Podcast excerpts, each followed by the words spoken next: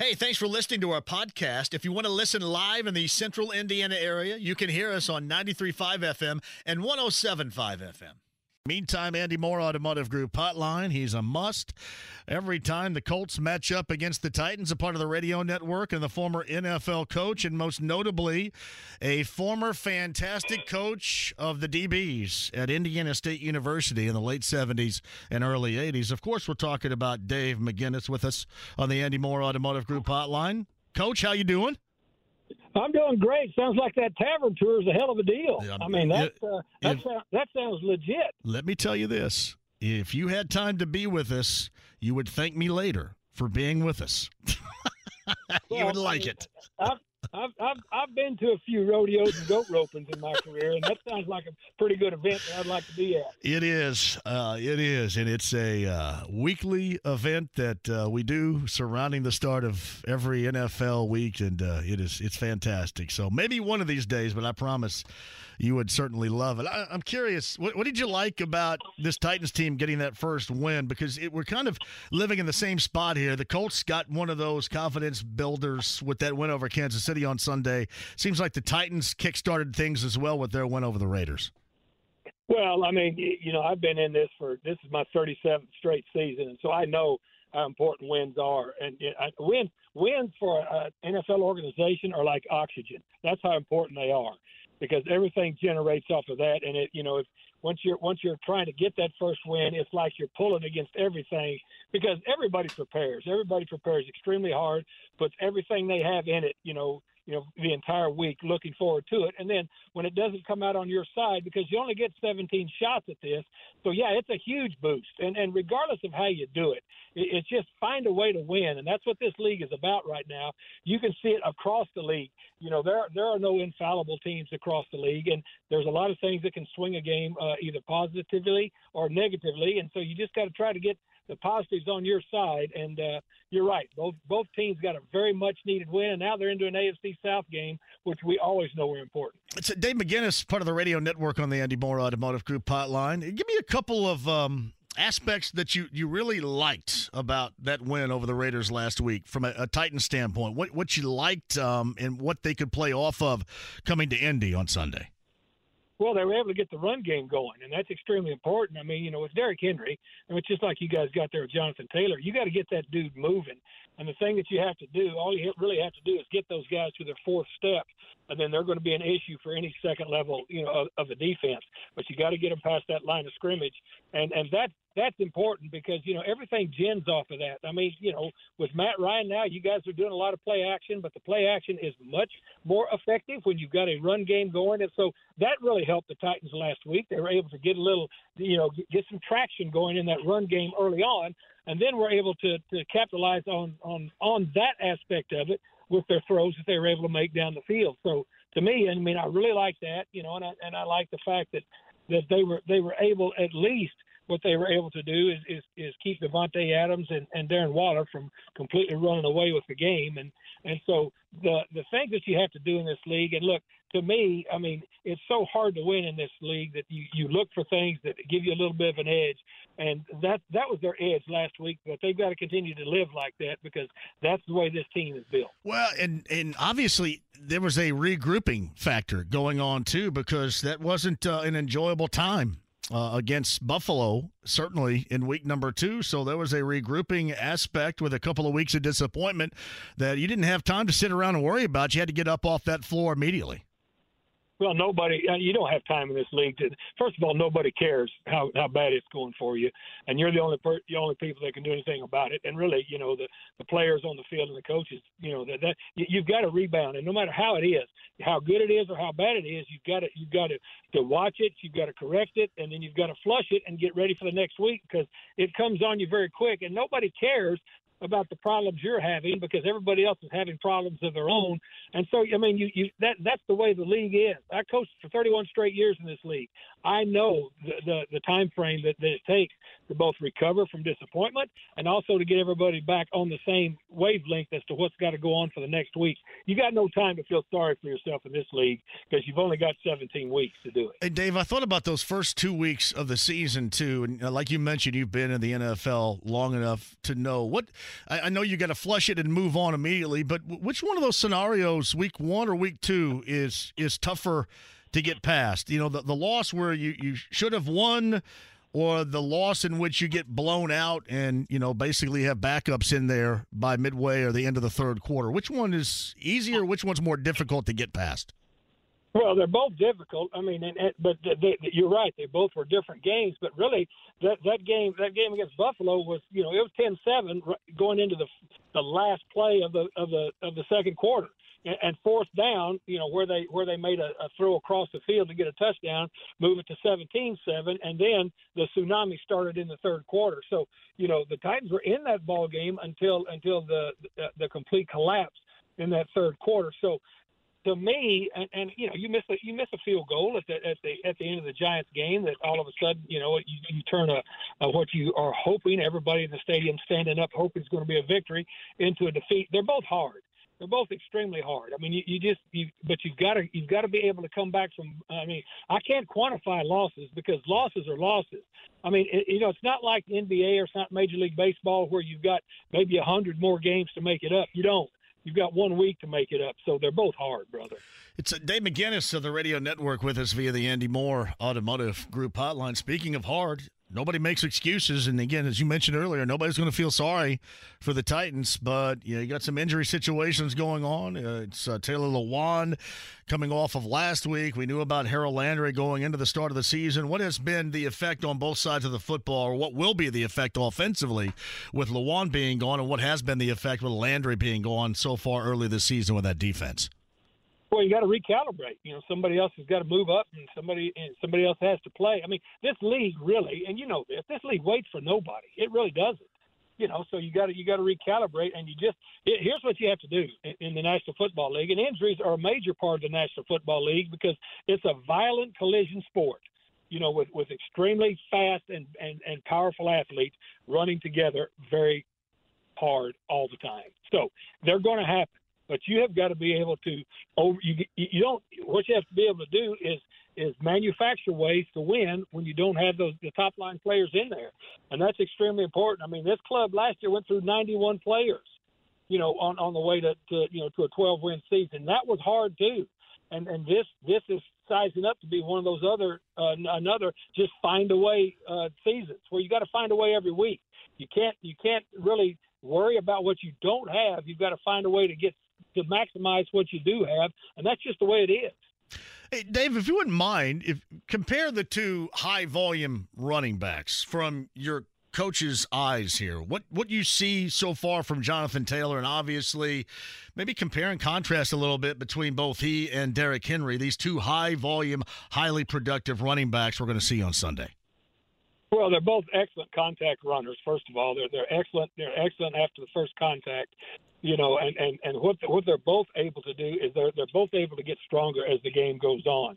You know, I came into this league. I was very fortunate when I first came into the Bears. You know, with Walter Payton, and I would I would I would just marvel at watching him. You know, run up against some really stiff fronts for a while, but just keep hammering at the wall, hammering at the wall, and then you know just being relentless. Both of these guys are relentless runners. You know they they really are, and they both you know just like Henry. You know last week I think Jonathan uh, Jonathan Taylor's the same way. If you ha- if you need to use them in the passing game, you can.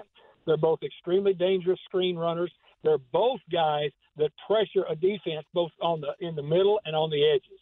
And so to me, I mean, both squads, both teams are very fortunate to have two lead horse backs like that. And then, you know, you've got you've got the, the, the faster guys. We've got Hilliard, you've got Nyheim Hines that are really great change of pace dudes. And so that's the way you try to build your run game is, is two change of pace players that can put different types of pressure on the defense. But you know, to be able to compare those two, I mean, anybody would take either one of them, and that's a that's the comparison I'm making in the National Football League. If anybody would take either one of them, then they're both pretty special. It's Dave McGinnis from the Radio Network, the former NFL coach, with us. Titans Colts coming up on Sunday, a part of Week Four Lucas Oil Stadium. Dave's with us via the Andy Moore Automotive Group hotline. I know that there's a, a short example of what we've seen so far, but offensively, as far as through the air is concerned, after A.J. Brown compared to what you expected when A.J. Brown was a part of this Titans offense?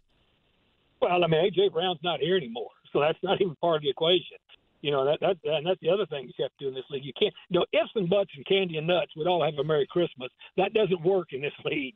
You you, you go with what you have, and so I mean they've got the they've got their offense designed around the people that they have uh, and, and what they want to do with it. And as I said, you, you, I mean that that's for that's for fans to lament who's here, who's not here. You know, coaches and the and the locker room have no time for it. You've got to get it done with who you have.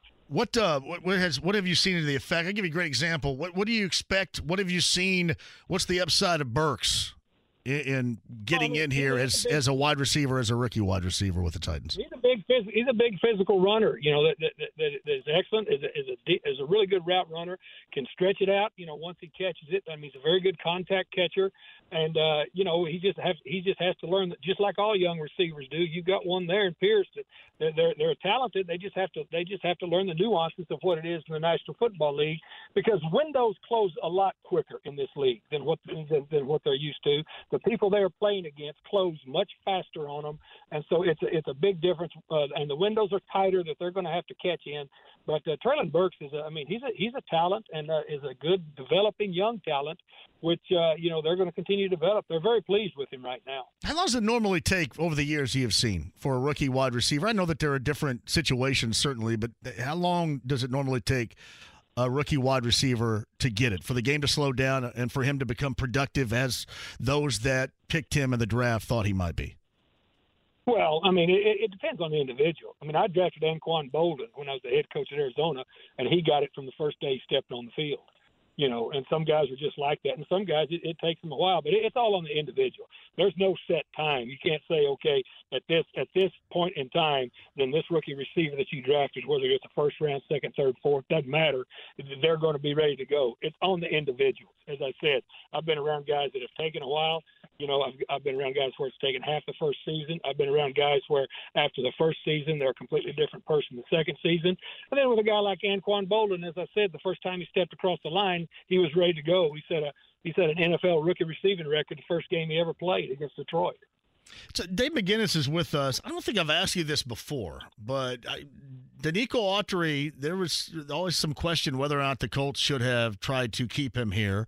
Uh, I believe his second season down with the Titans defense. How, how has he been for that defense? Because he was a guy I think that all, often was underappreciated around here. Seems like he's very appreciated in year number two there. No, they, uh, they they love him here. I mean, the guy because you know the guy can play inside or outside. He's a relentless player.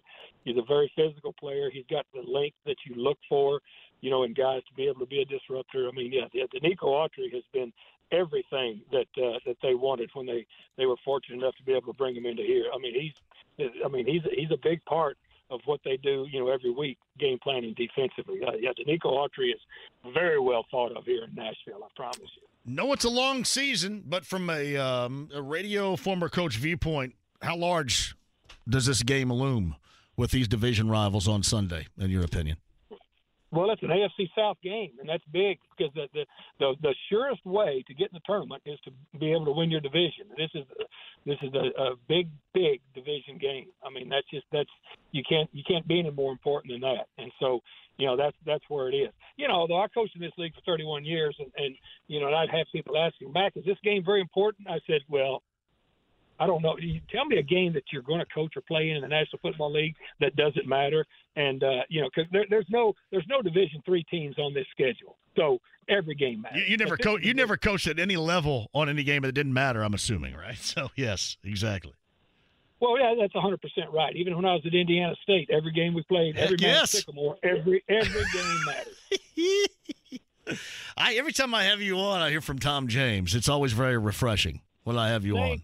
Snake James. Snake James is one of the all-time great people. I mean, he was one of the all-time great PR guys, and he's still he's still a wonder wonderful ambassador for for Indiana State University. They're they're fortunate to have him still waving the banner of the Sycamores there. Great dude. I, I love Snake James. I don't know. You can make the argument that if anybody there has been more loyal to Indiana State and Terre Haute than Tom James has no, in his nobody. career. Zero.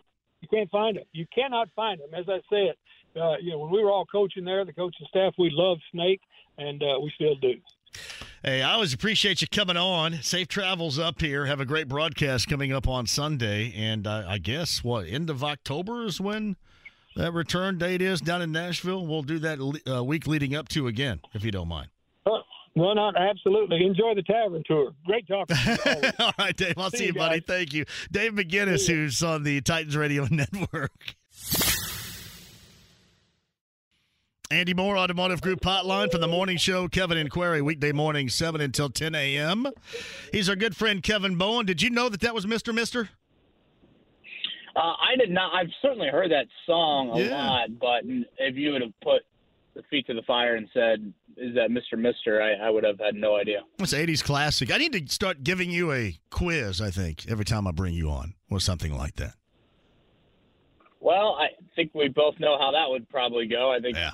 similar to my uh, co-host right now, I would need some tutor help to get through. Hey, that class. Quick thing for teachers' treasures, doing something free throw shooting wise at Hinkle coming up on Friday. Are you and Jake doing that too? I, I'm your rebounder. You're my rebounder? Yes. Well, you mean the I passer? So. There's going to be no rebounds. They're all going to go straight in. You're just going to be my passer. right. Okay. So where do you uh, where? I mean, I guess free throw you're not really shooting necessarily in, uh-uh. in rhythm, but uh, you know, are you a chest? You know, you, you, you like just the normal bounce pass back to you? Like I, know, I got a, I got a free here? throw. I got a free throw routine, don't you? I mean, I know you play enough. That you have a free throw routine, don't you? Oh, without question. Yeah. What's yeah. your routine? Oh, yeah. yeah. I'm a two dribble spin, um, and that's pretty much it. I mean, I think with the right foot, uh, I'm finding a position before I before I shoot. But the main thing is the two dribble spin. Yeah. Yeah, see, back in the day, back in the day when we uh, wore grape smugglers, when I was at the free throw line, I would adjust the front of my my jock strap, and then kind of pick the uh, the underwear that I had under my jock strap out of my rear end. That was my routine back then. It was really weird. Boy. But I, I, I shot it at an 89% clip, so something. I think grabbing my crotch and picking my butt and then shooting it, two dribbles and then a shot, I think that was good. 89%. Do what you do. So we set the over under at 89 and a half for Friday? Part of my problem is my, my foot is kind of broken. So I've got a little crack in the fifth metatarsal area of my left foot working here. So I don't know. I got to get out there and kind of feel it out. You guys aren't shooting? I believe it's yourself and Bruce Kidd, if I'm not mistaken. Yeah. I think Jake and I are there to uh, simply uh, get the ball back to the shooter. Nice, man. Can't wait. Can't wait to see you guys I, there. I'm actually really, really looking forward to it. Um, I, I'm excited to watch you shoot.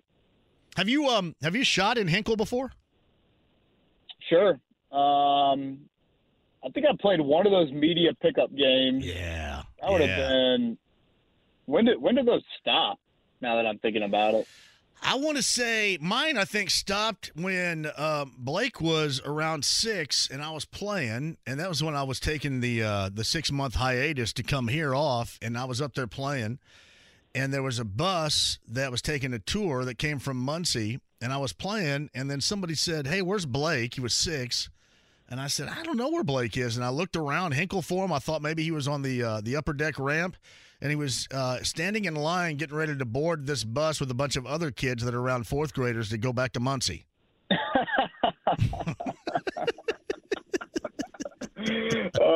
that is awesome. So that oh that almost that almost turned really bad for a moment. I can't remember who said to me, "Hey, where's Blake?" But they they saved my ass, whoever that was honestly. well, you can get lost in Hinkle. You yeah. know, a lot of you know. To, to be fair, but yeah, boarding the old bus. Yeah, I mean, I was I was a Butler basketball camper way back in the day. Brad Stevens was running the Butler basketball camp when I was there. That's awesome. Yeah, he was. He when he took over, when he took over as head coach of Butler's program, before you know all the back-to-back championship game stuff and all that happened he just took over and i used to have these with listener golf outings um, three times a summer when i was at the other place and there would always be a celebrity you know with me because nobody wanted to really play golf with me and we played at the brickyard and brad Brad Brad was uh, once he played a round of golf as the celebrity with me, and uh, he said we got. I think we made the turn, and he said, "Man, how drunk are you?" Is his quote, and I said, I, I think I'm pretty drunk." He goes, "I think you play better drunk," and I said, "I think you're right. That's why I, I'm keeping going here." So that was always kind of funny to hear that from Brad Stevens. Uh, how drunk are you? That'll always that is awesome. that'll always be a part of my memory right there from from Brad. But no, seriously, can't wait to do that with you guys coming up on on Friday as well. You know, it's funny. I was talking about this when I opened up the show. I brought up kind of the silver platter moments, if you will, that the Chiefs helped out the Colts. The Colts ultimately helped out themselves, right, by winning the game, taking the game. But the Chiefs gave them some opportunities via special teams, Chris Jones, whatever.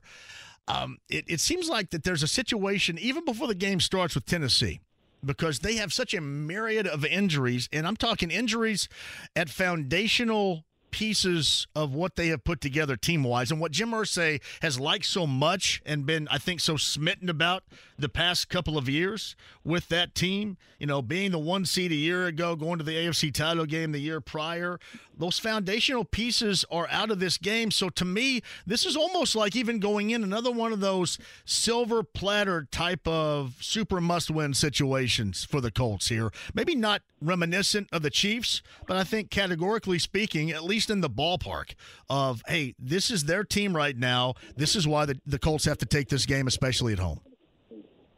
Yeah, you know, when you've lost four or five to them, that probably adds to it. When they've won the last two division titles, I think that adds, certainly from the owner. The owner made it very clear to his football team on the first day of training camp when he meets them about the disappointment he's had and what Tennessee's done to them. Uh, and, and like you said, John, I mean, they are a wounded, wounded football team right now in some very key spots. Um, Jake and I were talking about it a little earlier in the week you know, in what they lost in AJ Brown and the torn ACL, I believe it was both of them tore their ACLs, and the torn ACLs for Harold Landry at defensive end, and then Taylor Lewan, their left tackle. I mean, you, when you consider your top tackle, your top pass rusher, and dynamic top wideout, that would be like the Colts right now without Michael Pittman, Yannick Ngakoue, and Braden Smith. I mean, those are monumental losses from last year. So you factor all of that in. You factor in that you missed out on your first two AFC South opportunities, and you've got them at home. And you look at tiebreakers in the division, divisional record tiebreaker comes into play at some point. Yeah, monumental. This is huge. Uh, I think you and I talked about it honestly on Sunday morning. Yeah. If you really wanted to boil it down, beating Tennessee means more than beating Kansas City. And I get from emotion and, and you know just not being winless at this point of the season. Kansas City was huge. But if you're doing the math and you wanted to pick one of the two, if you could only pick one of the two, you'd rather have Sunday, this Sunday. Yeah, no question about that, too. I mean, there's no doubt that game against Kansas City, that win was large.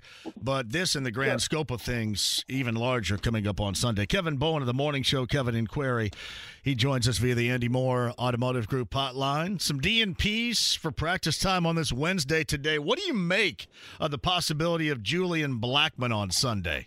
Pretty much in doubt? Yeah, Frank was really vague. I asked him, you know, high or low ankle sprain. He would not go there at all. I think anytime a guy leaves the game, doesn't return, and then doesn't practice on that Wednesday, that's usually not a great sign for him. Um, it's Wednesday. You know, I always kind of view the Wednesday injury report as like, all right, just what do you need to monitor the rest of the week? Like the Thursday injury report to me is a little bit more like, hmm, is that two days in a row? Um, but on Wednesday, you typically see a lot of veteran guys rest. I give you a couple things to note, though. The Jonathan Taylor did not practice is due to a toe. Any running back dealing with a toe injury, I don't think is ideal. Um, I believe it's a different body part for DeForest Buckner than what he had been dealing with. I want to say it's an elbow. Um, and then no Ryan Kelly today. And I just think, considering the offensive line protection issues you've had, frankly, the communication issues that you've had, I think it's very important for your center to be out there as much as possible during practice. Yeah. And listen, I know that Frank has said this, and I know you guys have talked about this in the morning. You've written about this. If this is all just close to 100% communication, and, and not just who this offensive line is, great. But it's time to get that thing going here somehow, some way. I'll be honest with you. There are sometimes when you see Braden Smith, or when you see Danny Pinter, or when you see Ryan Kelly, or you know on the left side, you know when you see you know Matthew Pryor, it, it doesn't look like it's all about communication here. So that worries me. But let me tell you, if it is, get that thing fixed and get that thing fixed this weekend. Yeah, I mean there are definitely individual breakdowns, John. I don't want to act like that there's not. And you, you know, mentioned some of the guys. Obviously, you saw Danny Pinter on Sunday. But I do think if you're going to kind of lay blame or what's the biggest element, the amount of free rushers on Sunday, to me, that is so much communication. And that's on Matt Ryan. That's on Ryan Kelly. Um, I think there were some misses from Jonathan Taylor, frankly, in blitz pickup as well. Um, so, again, that's where all of those guys have got to be better because your offense is just not potent enough throwing the ball to allow that to happen. This is not a team built to make up for getting behind the chains. You know, one of the biggest plays of the game on Sunday that I kind of forgot about, so I went back and watched it. You know, Matt Pryor has that holding penalty on the final drive. It's a first and 20, and Jonathan Taylor gets you like 14 yards or 13 yards. That was a huge play just to get back into a normal down and distance there.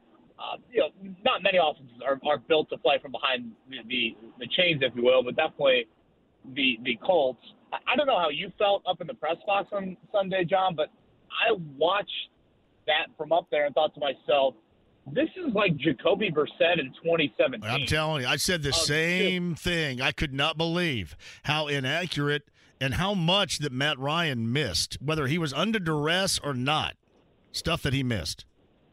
Yeah, and you worry, you know, did he get gun shy at some point? You know, like, you know, it's just not really a phrase you use for a 14 year vet or 15 year vet, but I thought that.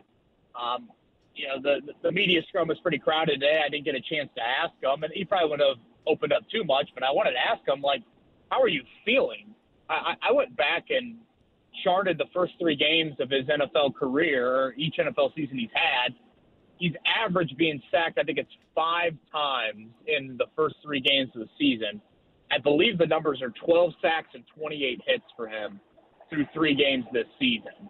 Uh, if that continues, Nick Foles is going to get reps Nick Foles is going to start games for you, and that's wild to say about a guy that's missed one game in the last you know decade. But that's how bad it's been through the first three games. So if you don't get it corrected, there will be games that you will have Nick Foles as your starting center. I'm a firm believer in that. You know, Kevin Bowen joins us. I do want to double back to the offensive line and something you said, and this is kind of my opinion of it right now. And I guess it's one of those you got to prove it to me uh, before I change it. I would. I think I'm. I'm much more in agreement and in belief that Jonathan Taylor would fix any missed blitz pickup opportunities in the foreseeable future that he is going to uh, be a part of. It just looks like that Braden Smith and Danny Pinter, and really for a while now with Ryan Kelly, these guys look like they're playing to the level in which they are. And that's more frightening to me than just the whole communication aspect of it. Yeah, you know, I think naturally you're going to have some individual breakdowns, but, you know, when it is Braden Smith and that guy needs to be so reliable to you, that is an issue. You know, I, I think the rollout and the strip sack when Braden Smith gets beat by Carlos Dunlap and you see that play unfold on Sunday, yes, does Braden Smith get beat? Without question. But that also is a ball that Matt Ryan's got to throw away. And that's a ball that Matt Ryan has got to feel the awareness on that. And you got Matt Ryan to avoid the catastrophic plays. You got him because he's smart and because his brain is supposed to help you pre snap, process, identify, anticipate, all those things. So, yeah, there are definitely breakdowns happening up front. Um, but I, I, I don't know, John. I, I tend to think it is a little bit more communication based than it is just individual guys not holding their own. There is that, but there's that all over the NFL.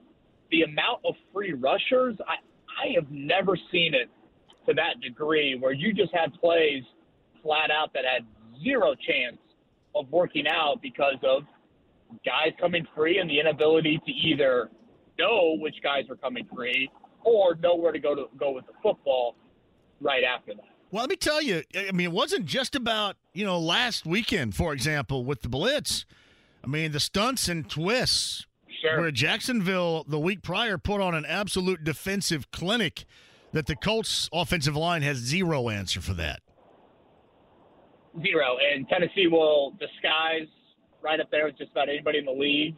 And from an interior rushing standpoint, you know, similar to Chris Jones this past weekend, Jeffery Simmons and Denico Autry are a pretty good duo. The Colts were obsessed with Simmons coming out of the draft. I forget which year it was. He went a few picks before they had a selection. But uh, those are two guys that, yes, they don't have Harold Landry. They're stud off the edge. But those are two guys that obviously Autry's going to have a lot of self motivation. Uh, but once you show that on tape, teams are going to stunt you and they're going to, you know, disguise you and trying to prove that you can handle it.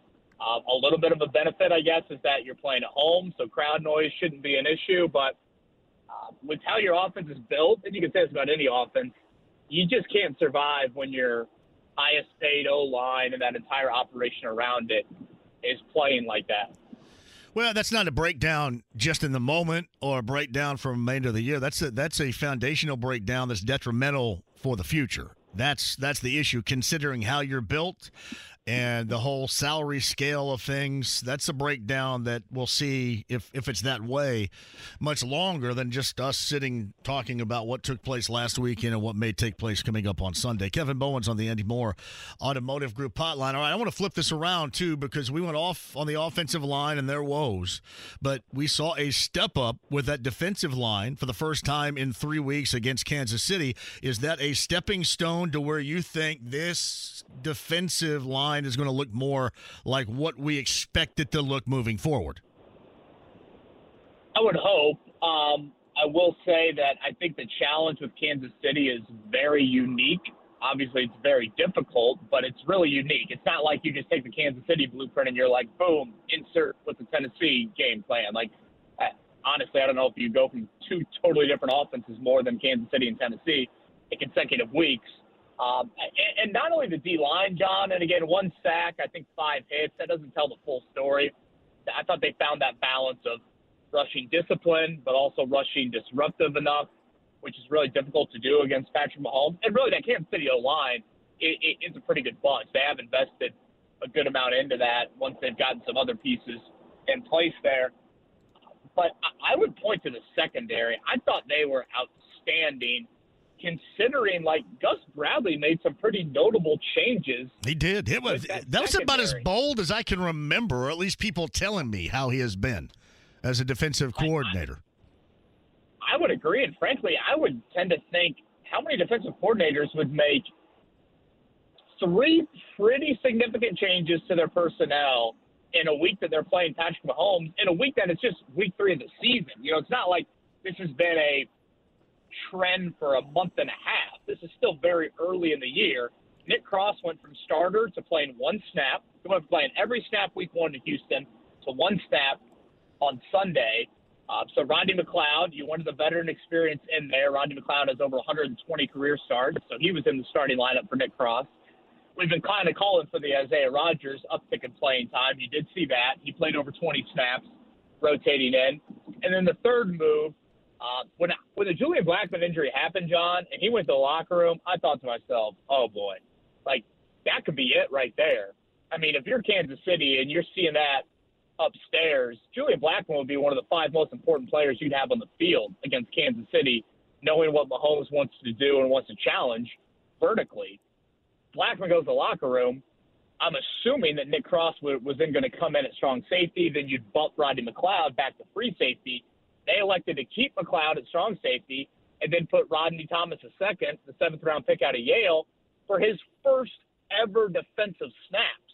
I mean, I, I can't imagine walking out there and you know you're a quarter half in the game, and all of a sudden it's like, oh God, I'm getting out there and I got to do it against Patrick Mahomes.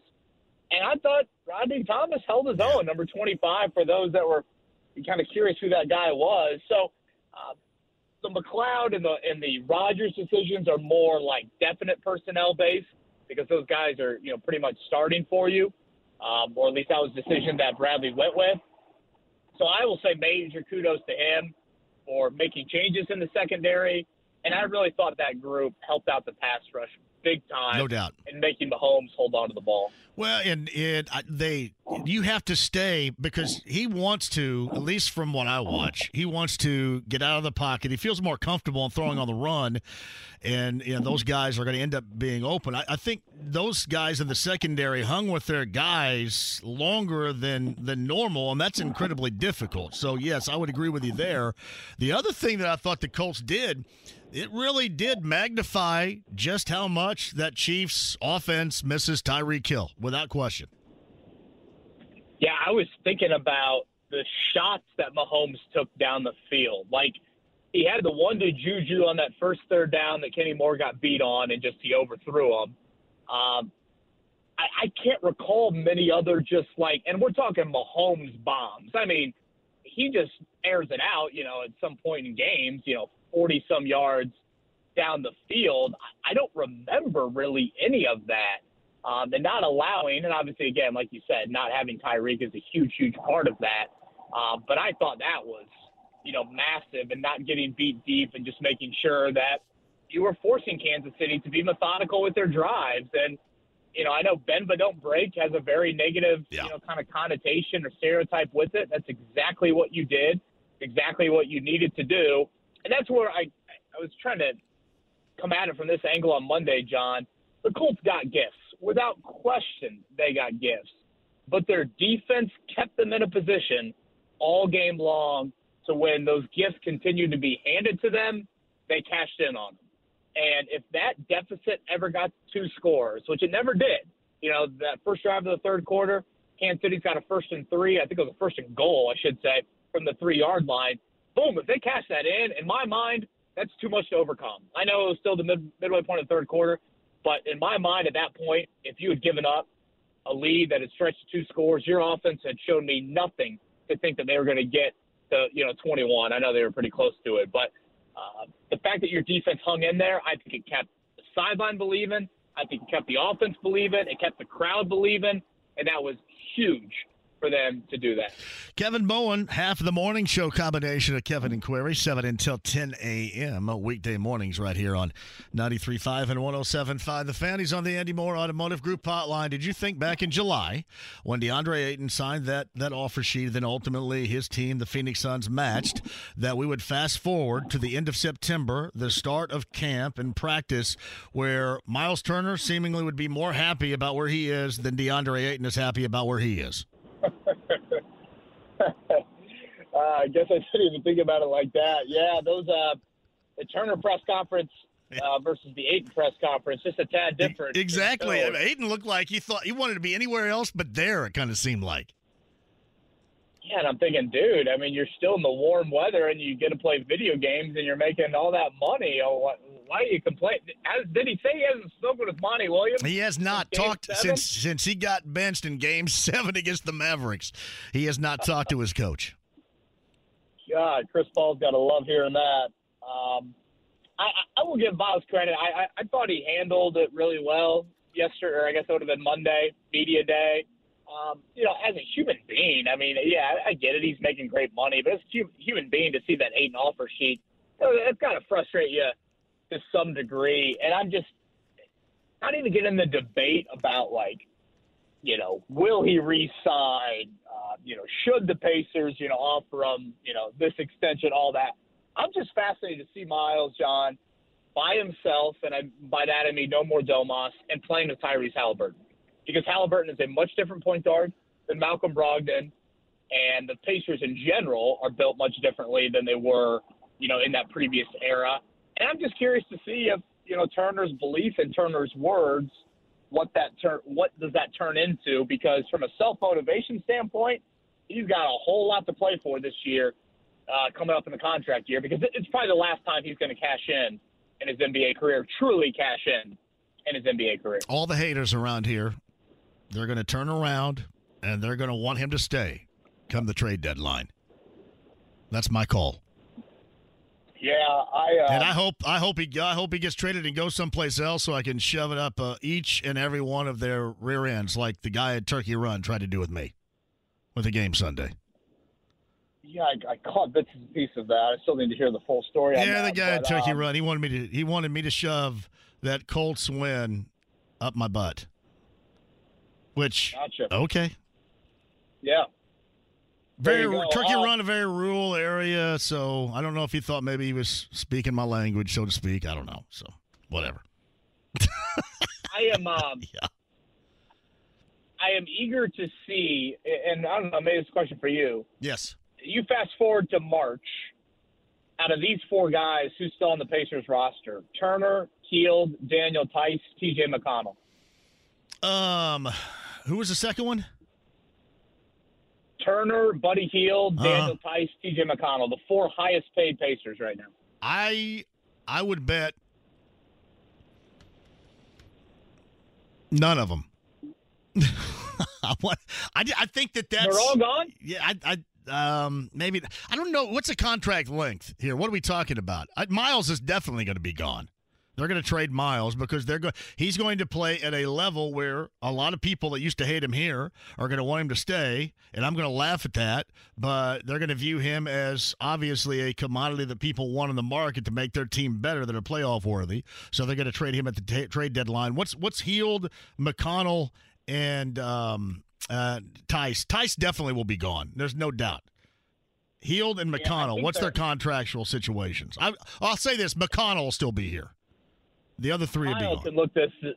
Kyle can look this up, but I, they're all none of them are in contract years like Myles, if Yeah. I'm not mistaken. I, I I think they're all multiple years left on it. Yeah, you know Uh, what? I'll have to dial mean, that back then. I think that the contract situation, guys, they're going to be the only one gone because you're not going to be forced into doing something at the trade deadline um, other than doing something with Myles. So three of the four stay. Myles will be gone. I don't want him to go, but um, I think people are going to wish, some people are going to wish that he, he could stay because he's going to put up some numbers. I like it. It's such a fascinating dynamic. I know you're kind of up against it, so I'll try to keep it short. Such a finance, fa- fascinating dynamic with the Pacers this year will be the decisions Carlisle will make in. Okay, do you play Buddy Hield or do you play Chris Duarte and Bennedict Mathurin? Do you play T.J. McConnell or do you play Andrew Nembhard? Do you play Daniel Theis or Isaiah Jackson? The whole like, do you play the veteran or do you play the young guy? Like, and I get it. Early in the year, you, you're probably going to roll with these veterans and just see what you have. But there's going to come a point during the season where you're going to want to turn the page. I think to a degree, how you handle that, I think, will be really interesting. And probably is going to play into the question that I asked you of, you know, who's still going to be here post trade deadline. I, whether or not they will be in the running for Victor Montawamba or whatever his name is from France, right? That's what it's going to come down to. Whether or not they they are going to be legitimately like we expect the Utah Jazz, for example. That's what Danny Ainge is going for right now. I mean, he's he's selling everything, absolutely Right. everything in Utah right now. So that's what they're going for. If the Pacers are in a position to be in that neighborhood, that's I think going to to dictate exactly how they handle it. So yeah, double back on that. One of the four. I think Myles will be the only one because Myles I think is going to play to a level in which will have significant value at the trade deadline and somebody will want to believing they can make a run move on his skill set and the, the Pacers will get something out of Myles after that. That's what I think. Hope he stays healthy because these last two years that have been that's been an issue as well. Hey, uh, Matthew Wilder once sang, "Ain't nothing gonna break my stride. Ain't nothing gonna slow me down." Stop it with the injury, foot stuff, and all this crap about Myles. Okay, don't bring it here on a Wednesday. Ain't nothing gonna break Well, my just- stride. you know, to be fair, you were the one that brought up your, your your foot issue, which Kyle informed me of a few weeks ago. And if I'm going to see you, I don't want you toeing the line in a boot on Friday. I don't want you crossing the line. Thad Matta is coming out of the locker room and saying, "What's this dude doing with his boot over the line?" I know it'll be a it'll be a race in line to in line with me and Matta with my hurt foot. So, no, I, I didn't even play basketball last night because I thought, man, I don't want to bust this thing up. It it is it is ripe. It is ripe to be, uh, I think, hurt even more right now. So I'm trying to be cool with it. Plus, I'm good fat now. I'm oh. fat. The whole fat and out of shape thing really is a detriment. So Well, good news. Fat people and people that have hurt feet can step up to the foul line and make 10 out of 10. So I got faith in you. you got it, buddy. All right, we'll see you coming up on Friday. All right, John. See you Friday. It's a Bowen right there, the morning show. Kevin and Query, 7 until 10 a.m. here on The Fan. That's weekday mornings right here. 30 seconds exactly right there to get to the voice of the Colts, Matt Taylor, via the Andy Mohr Automotive Group hotline. Hell of a game ender. Good call on Sunday. Well done. That juice you up a little bit? I appreciate you, man. It's always tough to – you know, climb back in front of a, a computer or climb in the, you know, the desk after a game on Sunday night to go back to work, get ready for the next game or the next day, I should say, on Monday after a game like that. Because, yeah, you are juiced, you are excited. It takes a while to kind of come back to neutral a little bit on a Sunday nighter. Yeah, there's no doubt, especially one like that because you knew listen, I'm not going to suggest that the games that you win, especially exciting games like that, uh, are not going to juice you to a similar level. But there was something a little bit more, certainly, in that come from behind win in that fashion on Sunday to lift you a little bit more. Well, sure. I mean, it's the home opener. It's the Kansas City Chiefs. I mean, it's you know one of the the best teams, uh, probably the best team in the NFL since 2018. I mean, they've got the most wins um, in that span with Patrick Mahomes since he took over at quarterback. They got 52 wins in that time period. Uh, his first chance ever to play a game at Lucas Oil Stadium. So it was a hot ticket, marquee game. I mean, you had Nance and Romo on the call, so um, yeah, that that that game meant a lot in terms of confidence. Uh, helps your psyche, and it also just kind of helps with you know trying to rebound from a bad start to the season where you're you know 0-1 and 1 feel like you should be 2 and 0 at the very at very least you should be 1 and 1 going into that game last weekend. Felt like you had some opportunities sort of slip through the cracks. So um yeah you're you're big on must wins. I thought it was a maybe not a must win but I think it's a, a game where you had to come out and perform to prove to yourself and prove to the league that you weren't a you know the worst team in the NFL record wise and offensively, only scoring 20 points through two games. So I thought it was huge to kind of get back to where you you, you want to be in terms of setting the standard that you have for yourself. Oh, now my Ron Roncalli friend. Not only was that a must-win, but we we, we are forging we're forging into this weekend super must-win territory. I don't even know if I've gone super must win territory. Super must win on you're Sunday. Going, you're going ultra. You're going ultra must win. You're going. telling you, it is must, the must win 2000 brought to you by JMV. There, there's a lot. There's a lot. I kind of explain, at least in my eyes, the dynamic that is working here going into this weekend. At the outset of this show, you got so much you know, the believability of it playing off of that win, the fact that you're 0-1 and 1 within the division. You know, you're at home against the division rival. Tennessee's in a similar situation. There is a lot going on here. There is no doubt you have to come away with the win, especially considering this team, much like Matt, a lot of people felt that Kansas City kind of laid it out for them. Um, right, and, right, listen, right. the Colts took it. Don't get me wrong, but you know, special teams. I thought the defense played fantastically against Mahomes. It wasn't vintage Mahomes, and then the whole Chris Jones thing. But when you look at you look at Tennessee, and, and they're dinged up. I mean, this is a team that you do not want to give a reason on Sunday. Thus, I think this is absolutely must win, super must win. In fact, Matt. Well, I, I will agree with you in the sense that it it is one of the biggest games of the year in terms of importance because these last two years, these head-to-head matchups have gone. Um, they, they've they've had such a weight on determining who wins the AFC South, and it's been it's been the Colts and Titans, you know, those chief rivals in the division to see who wins, uh, you know, the AFC South, hosting a playoff game. Um, so these these games are just, you know, monstrous in terms of the ramifications. And the last time these two teams squared off was Halloween last year, and it was an epic game epic, epic game. I thought both teams played great. It just boiled down to execution in the fourth quarter, or as was the case, overtime last year. Um, they end up winning on a walk-off field goal, and that really kind of stunk the Colts' chances to win the division, and that was Week Eight. And so these two teams are going to play what in a couple weeks, and then they're going to be done for the season just like they were last year at the halfway point. And so you, you got to take advantage of these situations when you can get them. And it happens in week number four. And I will agree with you. They're off to a slow start as well. They're not happy with where they're at record wise. They kind of put some things together last week against the Raiders, kind of hung on and, and won there, stopping a two point conversion to get the win. But the Colts kind of feel like they're in the same boat because they got the win last week, but you know, let's be honest. As you said, I agree with you. Kansas City didn't play their best football. They made a lot of mistakes. Give the Colts credit because they made fewer mistakes. And at the end of the day, that's what the NFL is all about. So you apologize for nothing because a win is a win is a win. But these guys come in and they feel like they almost own the city of Indianapolis. They've won three straight games at Lucas Oil Stadium. They've won four of the last five against the Colts in the head-to-head series, three in a row. They swept the Colts last year.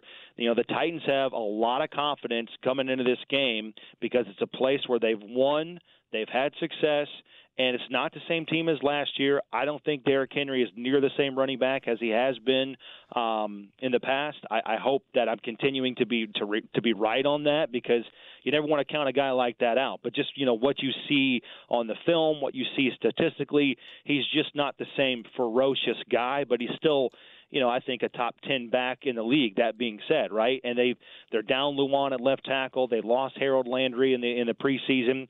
Um, that's big because now instead of it being a three prong rushing attack, it's only two with you know Simmons and Autry. Still pretty form, formidable. The defense has got some shaky numbers. They've given up a lot of points. I think some of those outliers though are you know they played Buffalo and just got completely taken to the woodshed in that game, lost by 34 points. So I think the collective, um, you know, individual parts on that defense they're going to be better than what you see, you know, statistically through three games. So I don't think you can kind of take that in uh, or go too too far with that, I should say, because I, I think that defense is going to be better, you know, than what they've played so far this year. But um, you know, Frank Reich talked about it earlier this week. It is you know them, they know you. It's an AFC South game built on physicality on both sidelines. It's going to be an absolute war, and it's going to come down to the fourth quarter, and it's just going to come down to playmaking uh, ability, you know, and then the last four minutes, just like it did on Sunday. It's a Matt Taylor, voice of the Colts on the Andy Mohr Automotive Group hotline. That other dynamic that I brought up, too, I think it was a three pronger for me back in segment number one, was the fact that the owner has been in the offseason pretty outspoken about the importance of taking care of business against this Titans team. Yeah, I mean, he was, you know, Jim. Jim's always adamant, and he's, you know, very, very, um, you know, strong with his words in the off season. And he had, you know, like you said, a three pronged approach: get off to a good start, win the opener, win in Jacksonville. Those two things didn't happen, and now, you know, you've got another opportunity to to right some wrongs um, against Tennessee coming up in week number four, and it's just so so imperative. We talked about it ad nauseum the entire off season, but you know, you feel good about getting that win last week, but you still have to look at this in perspective on how the first half of the season shakes out scheduling wise. Again, five of your first seven against the AFC South. Well, so far you don't have a win in the division, and so you you have you've had some opportunities you let kind of slip through the cracks a little bit, slip through your fingers you know, through the first two games, and, and now you're, you're just not going to get those opportunities later in the season. So you have to get off to good starts. You've got to get these games when you can get them, knowing your margin for error. If you don't get them later in the season, they're just not going to be there because you don't play. I mean, you play the the Houston Texans in Week 18. That's it. That, there's only one AFC South game uh, from from Halloween on for this team. So that's incredible too. By the way, I wanted to bring that up. That's that's incredible. That like right. two months without a division opponent. You you like that? No, I, I don't. I mean, oh. well, I mean, it just. I, I guess ask me in you know a month. Sure. Yeah. You know, I mean, I, I guess we'll find out. I mean, yeah, we, we said back in May when the uh, when the when the schedule came out in the off season, it's like this team could uh, have the potential, have the chance to be in the catbird seat by you know the end of October. Um, but you know the NFL is just such a gauntlet, and you know Jacksonville is proving to be, I think, very very good, at least way better than they were last year. I mean, they've won their last two games by a combined score of 62 to 10. So maybe we kind of have to rethink, you know, how the division's going to stack out here. But uh, yeah, you, you've just got to get these games when you can because the back end of the schedule is just so uh, wide open um, without those AFC South opportunities to make up ground in real time. So Matt Taylor, voice of the Colts on the Andy Mohr Automotive Group hotline. A lot of what was going wrong with the non-vintage look at Mahomes and you know their offense being a bit bogged down. I, will give credit where credit is due. I, I, thought that in large part that was the Colts' defensive effort, and we saw something for the first time that we expected this season, or at least I did, especially with that group up front. They stepped up. I thought the secondary was fantastic, and when you're playing somebody like Mahomes, to do that pretty impressive. Is that the stepping stone where you think this defense is now going to consistently be able to be? Because they showed signs of what we had talked about in the offseason. Yeah, I mean, the first two games, it was sort of shades of, of years gone by with the high completion percentage allowed and, you know, tight ends getting lost in the secondary. You're thinking, oh, man, there, this just, just looks like it, it has been, you know, from 2018 to, to 2021. Uh, but I thought last week, you know, really kind of ratcheted up a little bit. And you, and you talked about it. The pass rush was just fantastic. And, you know, the one sack and only a handful of quarterback hits on Mahomes really doesn't tell the whole story of, you know, the lane integrity on the pass rush lanes, um, consistently getting in his face you know he's he's still I mean I know he's a playground you know uh, wizard back there with the football and he can make things happen when plays are going six and seven seconds at a time. But he's still a guy that likes to get rid of the ball fast and let playmakers make plays. And he continuously had to pull it down. He had to double pump. He had to hitch. Um, and you know he I always call it the baseball turn. You know he's in the pocket and then he, he turns his back and he baseball turns like a center fielder away from an oncoming uh, you know pass pass rusher, he had to do that multiple times. He would turn left or turn right, and then he would just keep giving, had to keep giving ground because another Colts pass rusher would be in his face. So I thought, um, you know, the pressure was really good. You know, I, I saw ESPN put out that the Colts pressured him about 40% of the time, which is really, really high considering where they were the first two games the coverage down the field was really, really sticky. Obviously, it was highlighted by that pass defense, ball batted up in the air, and the interception uh, to Rodney McLeod there in the final play of the game. So, yeah, defensively, you know, you, you, you feel good about you know the, the strides that they made, um, and you know they're trying to marry that performance with consistently stopping the run, which they've done through three games. That that I think has been the most consistent part of the defense. Um, it's been you know giving up only 77 rushing yards per game, just 2.6 yards per carry, which is number one in the NFL. I mean the fact that you know they they slowed down Mahomes, but they also slowed down the running game, you know, to set themselves up on third and long a lot of the times, especially in the second half. I mean, Clyde Edwards-Helaire had like seven carries for no yards. Their lead back had zero yards in the game. So the defensive line, I think, is coming along. Grover Stewart's elite. DeForest Buckner's elite. Now they're just trying to, you know, complement that with the performance they turned in the back end on Sunday against Kansas City. So, Matt Taylor on the Andy Mohr Automotive Group hotline. What else stood out to you as well? Can we take anything away, especially with at least the offensive line that struggled mightily. There's no doubt about that. Again on Sunday, that final drive gave them a little bit of space and a little bit of a look that was obviously the game winner.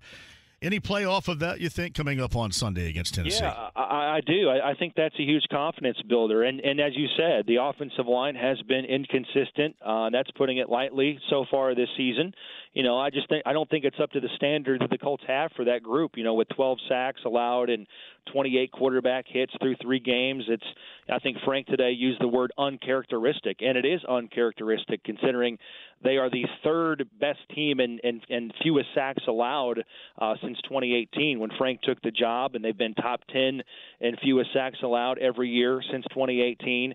Um, so I mean, Matt Ryan's on pace to be sacked almost 70 times this year. I mean, obviously that's not not going to happen. They're going to get that corrected.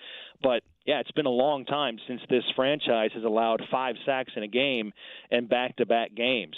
But I, to their credit, though, I, I did think they put it together there in the fourth quarter, especially on that long drive, you know, that 16-play drive. You get into the end zone with 24 seconds left, and you take the lead. You know, obviously that doesn't happen if the offensive line is not protecting and they're not doing their job. So I, I think that's kind of gotten lost in the conversation these last couple of days. But I, I think that that too was also something that this team has been able to hold their hat on. And I know it's early, but through three games, this is a team that is playing much much better in the fourth quarter and in crunch time compared to last year. You know, talked about that overtime game, the loss to Tennessee. They lost in overtime last year um, to Baltimore as well. So far this year, they've they've been a fourth quarter team. And again, I know it's a small sample size, but They had that rally against the Texans, the long drive against Kansas City to close that game out on Sunday. Um, they had the Colts actually haven't allowed a single point yet this season in the fourth quarter, and they're outscoring their opponents in the fourth quarter this year, 24 to zero. So that's a good sign. They were two and five in games last year, decided by you know one score. So again, I know it's early, but they're trending in the right direction on being a more mature team and a more clutch team in the fourth quarter. All right, my friend. We'll see you down there coming up on Sunday.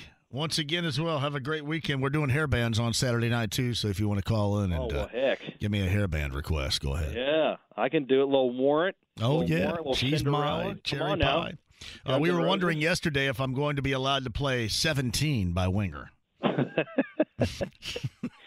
well, even even if you edit that song, it's still got some uh, pretty serious tone or serious message. Yeah, there's no, should I like edit it like she's only 21?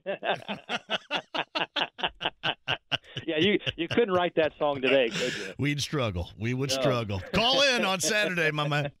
All right, you got it, man. Be good. You got it. Matt Taylor, voice of the Colts on the Andy Mohr Automotive Group hotline.